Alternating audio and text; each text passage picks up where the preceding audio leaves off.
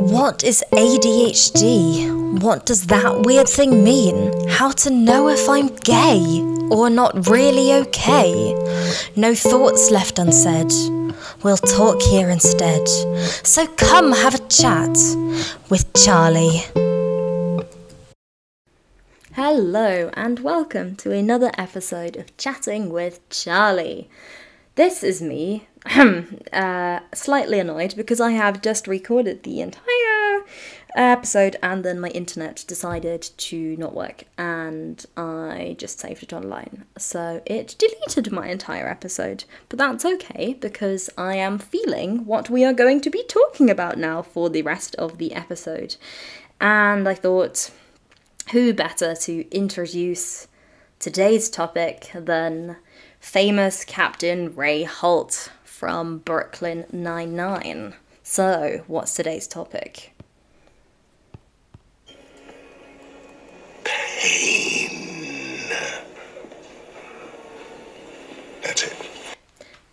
So, today we are going to be talking about pain, but I am not going to be, I don't know, recalling all of my pain here. This is not going to be an online therapy session, but I'm actually going to talk about why I think that pain is given a bit of a bad reputation.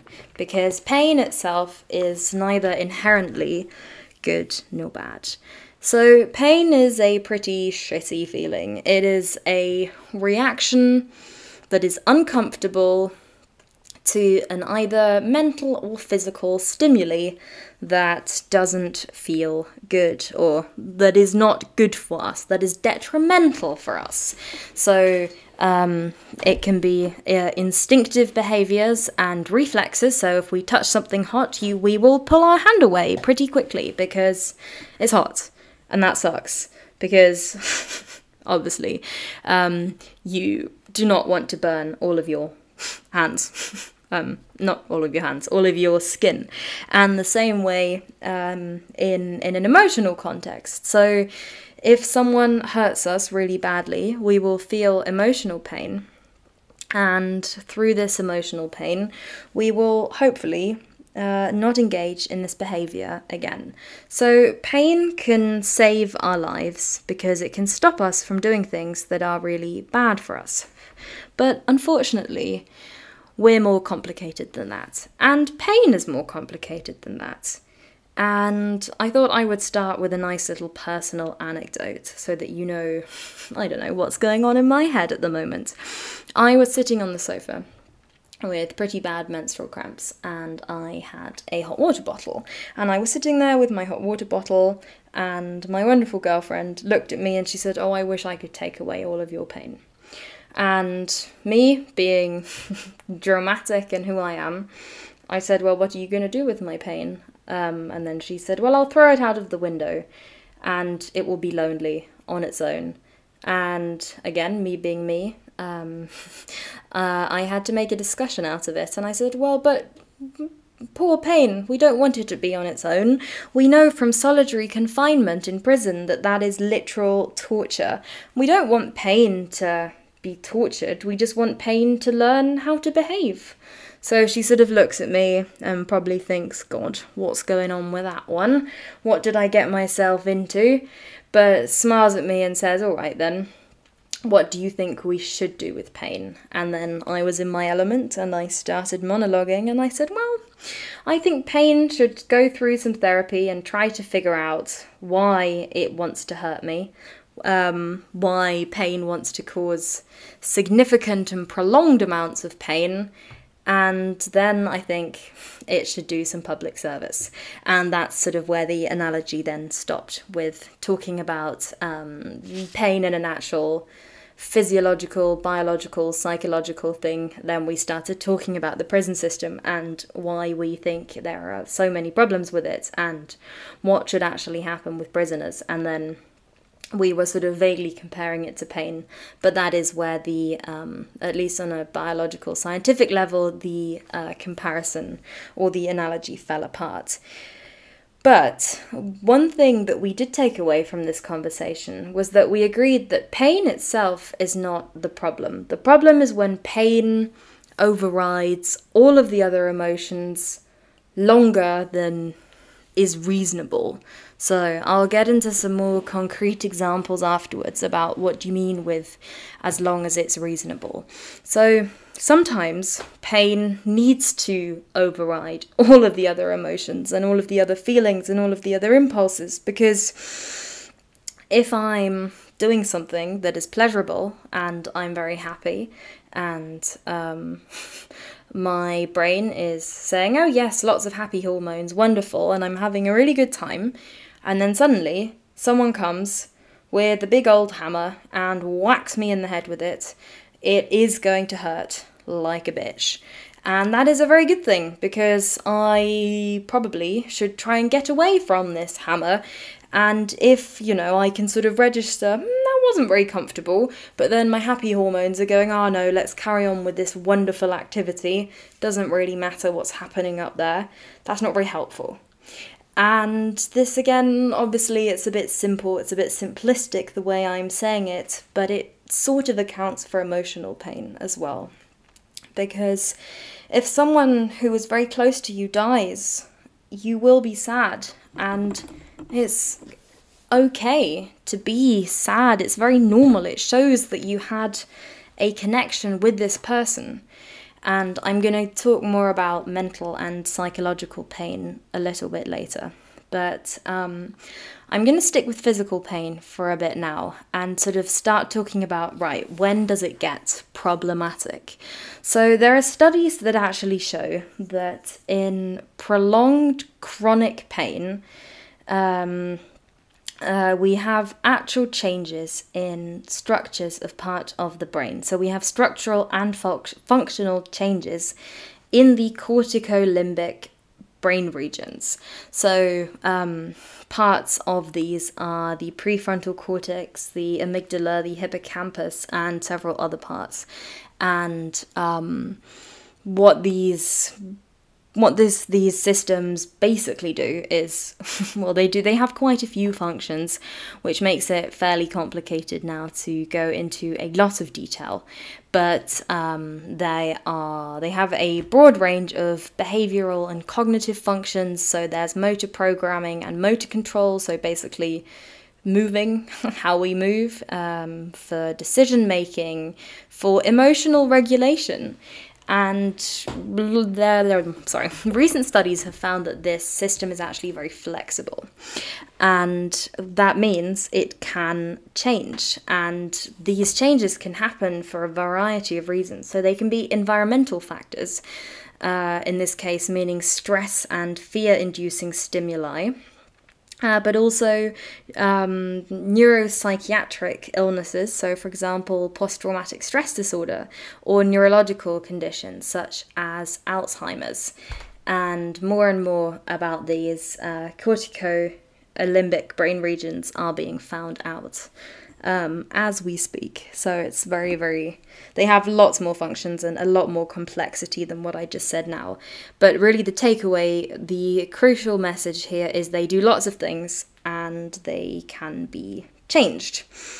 And um, as we find out, so now we have more and more neuroimaging and um, it becomes ethically a bit more easier to find out things. But uh, very unluckily for them, and very luckily for us in science, there have been several people who've had extensive damage to various brain regions. And um, if we look at these people, we can often see significant behavior changes. So, um, we can the probably most famous person of someone who went through behavioral changes after brain damage is Phineas Gage who worked um, on the railroads and building rail tracks, and then he got a massive iron rod driven through his head, and it destroyed much of his frontal lobe. Um, so, yeah, it destroyed much of his frontal lobe, which uh, led to his behavior sort of making a complete 360. So, even though he could still understand things, um, he went from being sort of very easy uh, from very easygoing and friendly and polite to uh, what people might describe now as a bit of an asshole. And there have been several other famous patients who've had brain damage um, and then complete behavior changes that people couldn't understand. So surges in aggression. Uh, in a podcast actually that I was listening to the other day, um, there was someone who had a tumor. Um, I think it was somewhere in his in his corticolimbic system, but don't quote me on that. Um, but he had a tumor and then he had a sudden surge of aggression and he killed his wife and his um, mother and then he killed himself. And he wrote notes in his suicide note. He said, Please don't uh, ever doubt that I truly loved them and um, please do an autopsy when I die. And that is exactly what was done. And they did find this tumor. And then again, so this tumor alone could not describe his behavior. Um, there was extensive research done um, and has been done for a long time now where we, uh, well, I say we, I didn't do it. Wish I did, but I didn't. Where uh, basically the outcome is always it's multifaceted and um, so many so many parts play a role. So there's no one predictor for aggression or whatever. But um, yeah take home message um, changes to the brain um, can have a massive effect on everything from cognitive function to decision making and behavior so now knowing that chronic pain can change the brain, measurably change the brain, is something that is incredibly important to think about. And also helps us understand a little bit more why it can be so difficult to stop going through this pain particularly when we're talking about emotional pain. So, again, in um, in um, physical pain, we can have the effect that if you're suffering from uh, whatever, that the the brain regions that are responsible for causing this pain sort of become more active and more alarmed, hence then making this pain worse, which is why it's difficult when people say something's oh it's only psychosomatic. That doesn't mean that it's yeah, the only kind of should just disappear because the brain has a massive effect on um, the brain has a massive effect on physical illnesses as well, and it can actually it can make this pain worse. And we see surprisingly similar effects uh, with with mental pain, like not even from a neurological standpoint. Just if you think about I'm sure you've, you are lucky enough to have not experienced it yourself, if you've met someone who's been mentally ill for a very long time, it can be, um, it can sometimes seem like they don't want to get better. And then we might meet them with judgment, but also not understand. You tell me you're suffering, why do you then not want to get better? And this might seem a bit paradox, but we are very habitual creatures, and we like um, we like what we know. And if we go back to what we said before, with that our brain actually changes, so um, we are actually rewiring our brain when we when we go through therapy, when we take medication, and all of this can be very difficult and can be um, can be incredibly taxing. I'm sure you remember puberty, or maybe you're going through puberty now. We have extreme behavioral changes, and actually, everything feels very dramatic, and we have exaggerated responses to everything, and we can laugh about it now, but puberty is damn hard.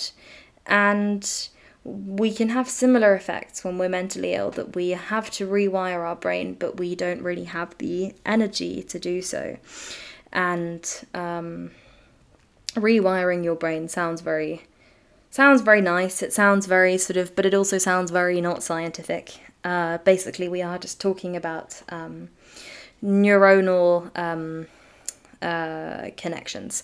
So um, the the brain signaling, And there are certain ways that impulses can pass through our brain, um, depending on uh, you know where this input is supposed to go and what it is, and um, if it's something that we where we need to absolutely acutely act, and um, there are filtering systems, and it's all incredibly complex. And if you want to hear about neuroscience, then there are much better podcasts than me. Um, but we have all of these different systems, and the brain is quite sneaky. So if we hurt ourselves and don't die from some physical illness, if you have a brain injury, then some of these um, some of these pathways that it should go can be avoided to some extent or the brain can change and different brain regions can can take over some of the functions which is why we see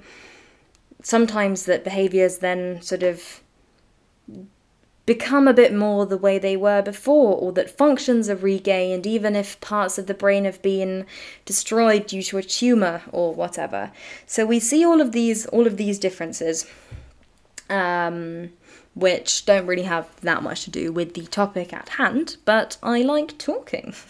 so if we go back to pain, uh, the problem with pain, as we've just seen, is when it takes over, because then it takes over and it messes with everything. And then our whole world is literally painted black. And it can be very easy then to focus on all the bad things. And um, people then like to come with motivational quotes, which believe me, that's not what I'm doing here because I hate them as much as the next person. Um, but it can be very, very easy to focus on all of the bad things because that is literally what your brain is wired to do and is trying to do, and um, something has malfunctioned. And then this is what we call sort of maladaptation. So actually, uh, we see um, we see dangers everywhere, and we react to stimuli differently than we should. But we are also numbed to other types of pain, um, apathy, not wanting to do anything, but also not feeling anything. Um, is another very common symptom of depression. So we have all of these um, pain stimuli all of the time, and we feel shit a lot of the time. So we're not really phased by pain because it's the status quo it's what we know and that can be the same with with physical pain you can never know is this just a flare up or is it the new normal and then if new pain comes, we sort of, nah, you know, we accept that it's there. Maybe we are sad and we're angry, but we wouldn't take it as seriously as we would if we didn't have any pain in the first place. So that's when pain becomes a pain. Sorry. No, but that's when pain becomes a bit of a bummer. Pain itself is something that I strongly believe we need to feel. We have this notion that we're not allowed to talk about pain. We're not allowed to feel pain. We're not allowed to acknowledge pain. We're not allowed to. Um, we're not allowed to talk about this pain. We're just supposed to pretend it doesn't exist and that everything is wonderful. And the thing is, life isn't just wonderful bad things happen and we feel this pain for a reason. And if you think about our societal expectations for men, men are not supposed to feel pain, men are not allowed to feel pain, men should be strong and manly. But men should also be emotional and they should be vulnerable and they should be soft because otherwise they're toxically masculine. And so now they have this dichotomy and they don't know, we don't know. What what is a man supposed to be like? Is a man supposed to be vulnerable? Or is a man not supposed to be vulnerable? And we have this whole sort of societal problem that we hide these things and that we try and fight them all ourselves. And then if we do open up, we find that actually lots of people have very similar problems to ourselves. But then we have this ridiculous notion that somehow we have to compete. I'm sure you've seen this when someone says, "Oh, I'm so tired." Ten other people will chime in, "Oh, yes, I'm I'm so tired. I only slept 2 hours and I was I was studying all night." And then someone else will come, "Oh, yes, and I haven't eaten for 5 days because I just forgot to eat." And then we have the Olympics of who is in the most pain. And for some reason, we want to win. We want to have the most pain. I'm not quite sure why, but um, I guess there's a big validation aspect as well, because if we're in the right amount of pain, we'll get some sympathy. If we're in the wrong amount of pain, or if our pain is somehow not deemed worthy, then uh, we get lots of stigma and that makes it all worse. But very specific pain, uh, breaking your leg and being in the hospital, that sort of pain can get you sympathy and can get you can make you feel validated. And if other people are talking about their pain, well, you might just be able to one up them and then you feel as if you've accomplished something, which I have no um, scientific reason here, I have no psychological explanation. I'm sure there are ones to some extent, but as I'm no expert and I don't know, I'm not going to hypothesize about anything here. But I am going to say that um, if we start to be able to acknowledge our pain, and I'm not talking about people with a mental illness now, I'm not talking about chronic pain, I'm talking about very normal human emotions, that it can help us regulate all of our emotions if we start with recognizing them. It starts that we can't often recognize these emotions because we become so numb to them because we try to fulfill this expectation of what it means to be a person and be a successful person and the parts of ourselves that we're supposed to show. And if we go back to the evolutionary beginnings, where obviously pain is a weakness, um, both physical and mental pain. But if we go back to the origins, if we think of cave humans wanting to mate, and you sort of go, Ungo Bongo, I have a big slash on my leg, I am bleeding out. Ungo Bongo. Do you like my my impression of a of a cave cave person? Oh dear. But anyway, Ungo Bongo, look at my look at my bleeding leg. Please mate with me. The mate is gonna say, uh, no, there's there's Unga Bonga over there, and he has two strong legs. Strong man, mate, strong man. And um, yes, strong man is gonna get a mate more likely. That was not an English sentence, but it doesn't matter. Neither was any of the the Ungo Bongo conversation. Um, I I'm not quite sure why why those are the noises that my my um, Stone Age people make. Um, this is completely irrelevant, but I was sort of thinking of, um, you know, the codons for DNA. Um, if you don't, it doesn't really matter. Um, but basically, the the triplets that make up the the DNA, sort of the code that the DNA is written in, it always ends with um, what is it? U A G. Um, I can't even think of the ends now. It's been a long time since I had to take genetic genetics, but they all sort of sound like like caveman screams, and I was kind of thinking about those. So anyway, um, yes, you're not going to be you're not going to get a mate if you have a huge gash on your leg if there's someone who's perfectly healthy. And obviously, in a society complex enough that we can understand these feelings, um, it is, it looks like a sign of weakness, and we don't want to be weak. We don't want to be perceived as weak. Um, we don't want to yeah, we have these evolutionary instincts deeply ingrained in us. We do not want to be the weakest link because we want to procreate. And if we don't want to procreate, if we want it to be more sort of societally apt, we want to get the job or we want to, I don't know, we want people to listen to our podcast. So, um, we try and seem whole and we perceive pain and negative emotions as a sign of weakness. But we've also changed far enough that we we want to um, that we can reflect more about these things and that we want people to be able to um, recognize these emotions. We want people to talk about these emotions. We want people to be sensitive and to think about them. We want to be inclusive. When we write a scientific text, we have to think about how to not make it offensive, and that's what we should do in all of our lives. We try to chime in and then we try to understand other people's emotions, which makes it so much more complex. Because if my goal isn't just I want to procreate, I don't care if they want to procreate. And then I want to feed myself, and then, oh, well, if they're pregnant, I might as well feed them until they bear my baby, and then, oh, they can raise it until the baby is strong enough to live on its own, and then, well, I've done my job. But unfortunately, that's not really how our world works. Or maybe not unfortunately, maybe very luckily. But we have talks of consent, and then we have. people who dedicate their whole lives to studying altruism and finding out why we do good things for other people when we seemingly have no benefit. And in order to do this, we need to be able to, at least to some degree, understand what other people might be feeling, and we need to look at what's just happened to them. And then we need to, um, yes, we need to think, right, how could they be feeling?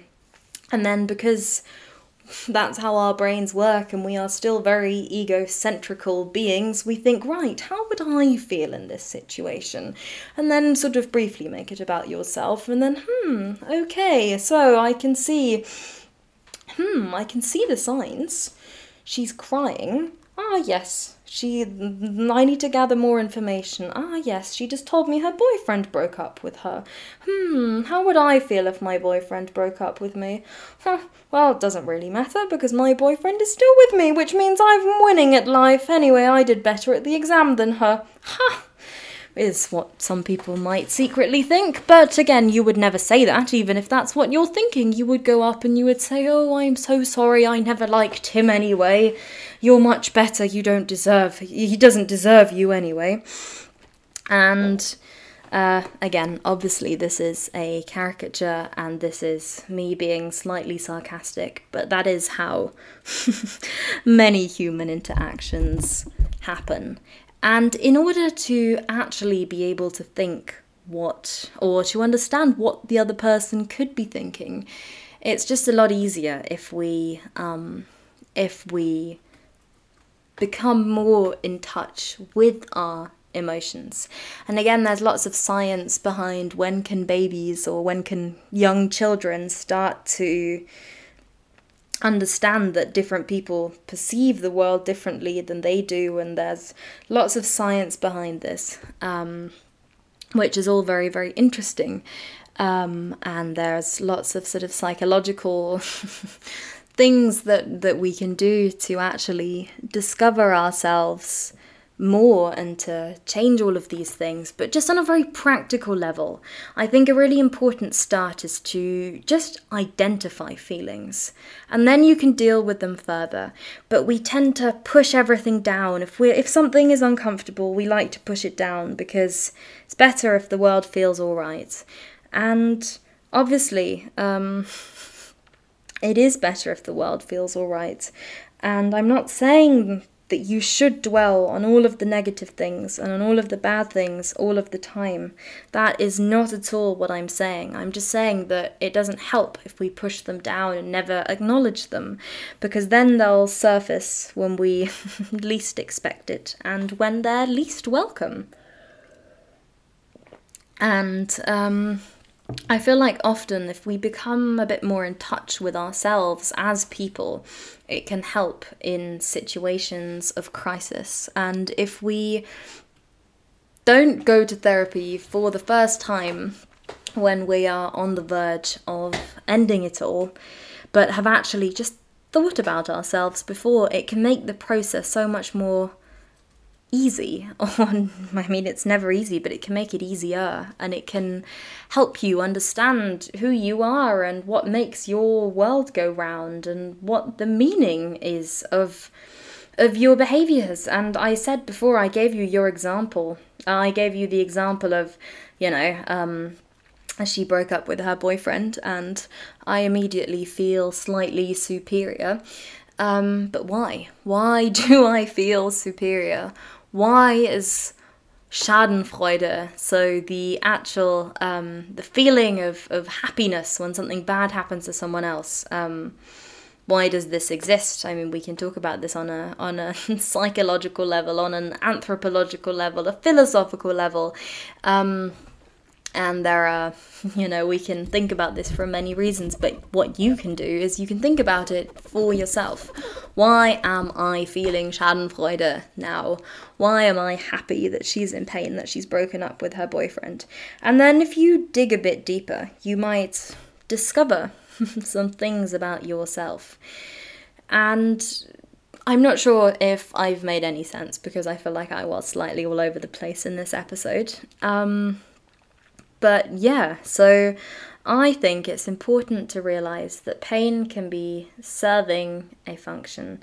Again, I said before, I'm going to talk a bit more about the psychological pain. And it's dreadful. When someone dies, when someone who we love leaves us, it can be horrible and it can feel like the world is ending. And this maybe does sound a bit cliche and a bit like the motivational quotes, and it doesn't make us feel any better um, about the situation. But at least if we if we do feel devastated, it shows that we truly felt something for this person and that they had an impact on our life and on our life and that their absence also has an impact on on our lives. Um, I can talk from like my personal experience here. I love cats. I've always wanted cats. Um, I also love love, and I always wanted a relationship. And I was the person that said, "No, I can't adopt cats because one day they'll die, and then I'm going to be devastated." And also, I can't be in a relationship because I love love too much, and I really want a nice relationship. But then one day, one day, either my partner will die, or I will um, be broken up with, and then the world will end. And I sort of lived in a state of avoidance for a very long time. And I avoided anything that could potentially hurt me because I was so scared of this hurt. But if we let hurt dominate our lives, if we live in constant fear and in a constant state of avoidance, we also won't experience the other emotions, the ones that make us happy, the ones that make things incredibly good. And in order to be less afraid of these emotions, I think we need to normalize them. And I'm not saying normalize depression, don't normalize having a mental illness, but normalize talking about your feelings and acknowledging that these feelings exist and not seeing it as sort of something inherently bad that you are able to feel. I mean, there's a reason why in films, for example, villains are often portrayed as having no emotions at all. Yes, well, thank you for listening to a surprisingly long episode. I thought I would be talking for about five minutes, but I've managed to go on and on and on and on. Well done, me. thank you. And now, as this episode reaches the end, I would like to share something with you that makes me incredibly happy. Who wants a sausage?